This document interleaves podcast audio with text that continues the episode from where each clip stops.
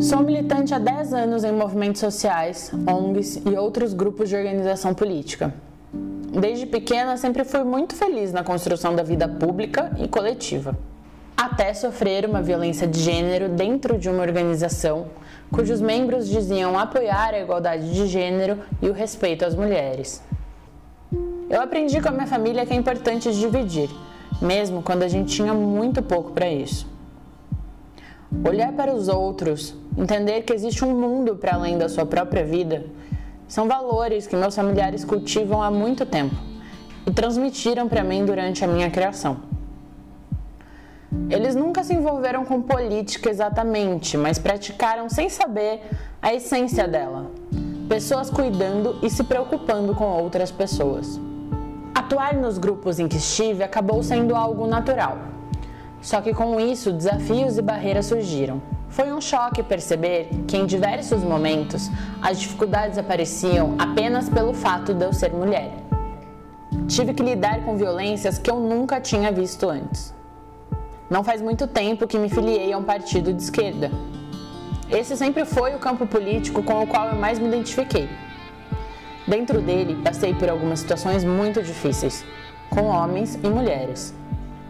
Foi nele que eu vi de forma mais escancarada a prática da violência política de gênero e a violência psicológica sendo praticadas. Fui vítima do comportamento machista lá dentro e vi isso sendo praticado com outras mulheres.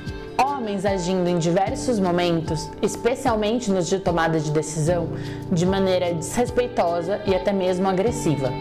Uma pessoa em específico começou a me incomodar demais a debochar de mim e do meu trabalho, a realizar ataques e a me provocar sempre que podia. A situação foi se tornando insustentável e eu não era a única mulher sendo prejudicada pelas suas atitudes. Quando cheguei ao meu limite, pedi por respeito. Disse que não toleraria mais aquele comportamento. E o que eu ouvi como resposta? Essa pessoa desconsiderou a minha fala, a minha argumentação, diminuiu o que eu estava dizendo eu precisei ouvir que eu estava falando tudo aquilo porque eu estava nervosa. No movimento feminista, isso se chama gaslighting e é uma forma de abuso psicológico. Essa pessoa transformou a minha argumentação política em um desabafo privado, em algo subjetivo, o que não era o caso. Eu fiquei espantada que aquilo estava realmente acontecendo comigo. Percebi que eu já havia passado por situações parecidas antes, mas nunca daquele jeito, tão na minha cara. Me senti extremamente desrespeitada. Eu não estava nervosa, como ele disse, nem com raiva. Eu estava frustrada por não conseguir ter uma conversa objetiva e profissional com uma pessoa adulta que usava de deboche para fazer com que eu me sentisse mal. O gaslighting faz isso. Ele inverte a situação para fazer com que a mulher seja a louca da história. Isso é uma atitude equivocada, covarde e machista pois todas as mulheres merecem respeito.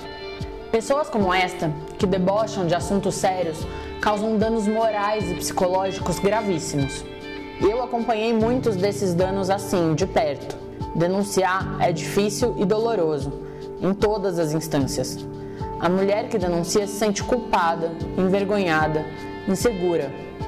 E é ainda pior quando outras mulheres dizem que não é nada demais e que o que aconteceu com você nem foi violência, Infelizmente, ainda acontece de mulheres não apoiarem umas às outras.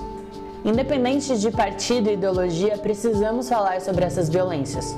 Mesmo após tantos ataques, insultos e desvalorizações das minhas falas e dos meus trabalhos políticos, eu sigo na luta. Sigo acreditando que as mulheres têm que se apoiar e se unir, porque somos mais fortes juntas. Espero que meu relato sirva para inspirar outras mulheres a atuar publicamente e a não desistir perante a violência de gênero.